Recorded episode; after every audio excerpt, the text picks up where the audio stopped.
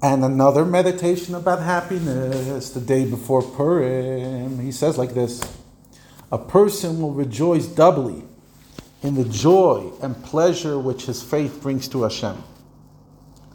Why?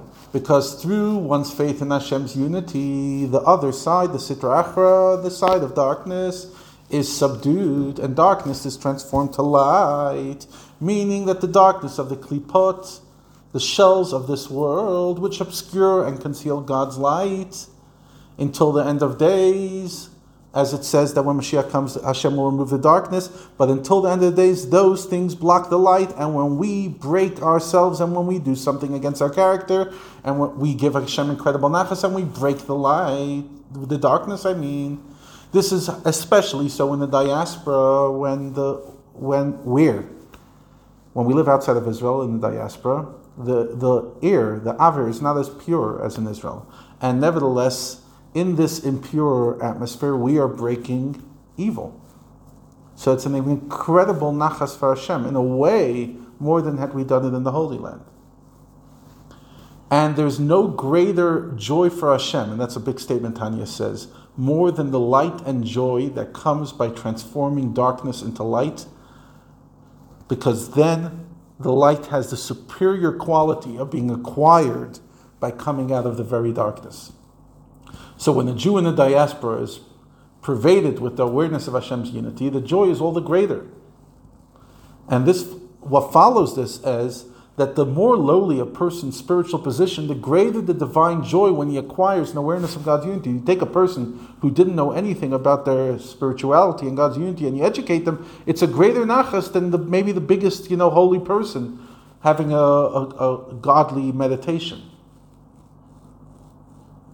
So this incredible joy when a person has faith in Hashem, there's a twofold joy joy in the closeness to Hashem, and joy in the knowledge that His joy brings joy to Hashem. V'zeu shekasav, and this is what it says.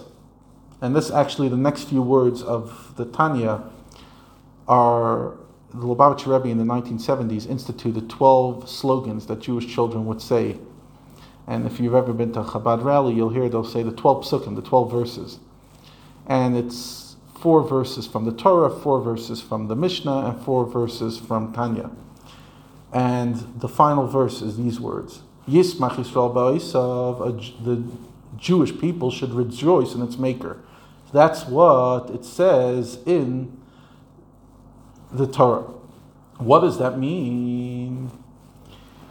Kol Mishahu Mizera Yisrael, that whoever is the seed of Israel, in other words, whoever is a descendant of the Jewish people, Yesh lismach b'simchat Hashem, ought to rejoice in the joy of God, Asher sas v'sameach, who He is happy and He is joyous, b'dirase b'sachtonim, when we make a, a home for Him down here.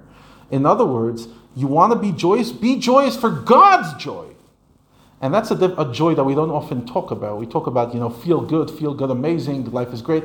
Feel God, feel happy that God is happy. Just like you'll see a person who's like, you know, in love, they're happy when the person they love isn't happy.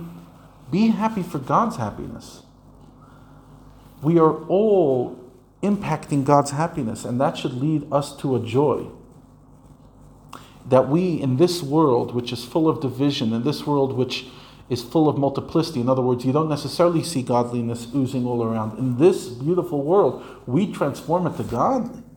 You know how happy God is when we do that? And you know how happy we should be about His happiness?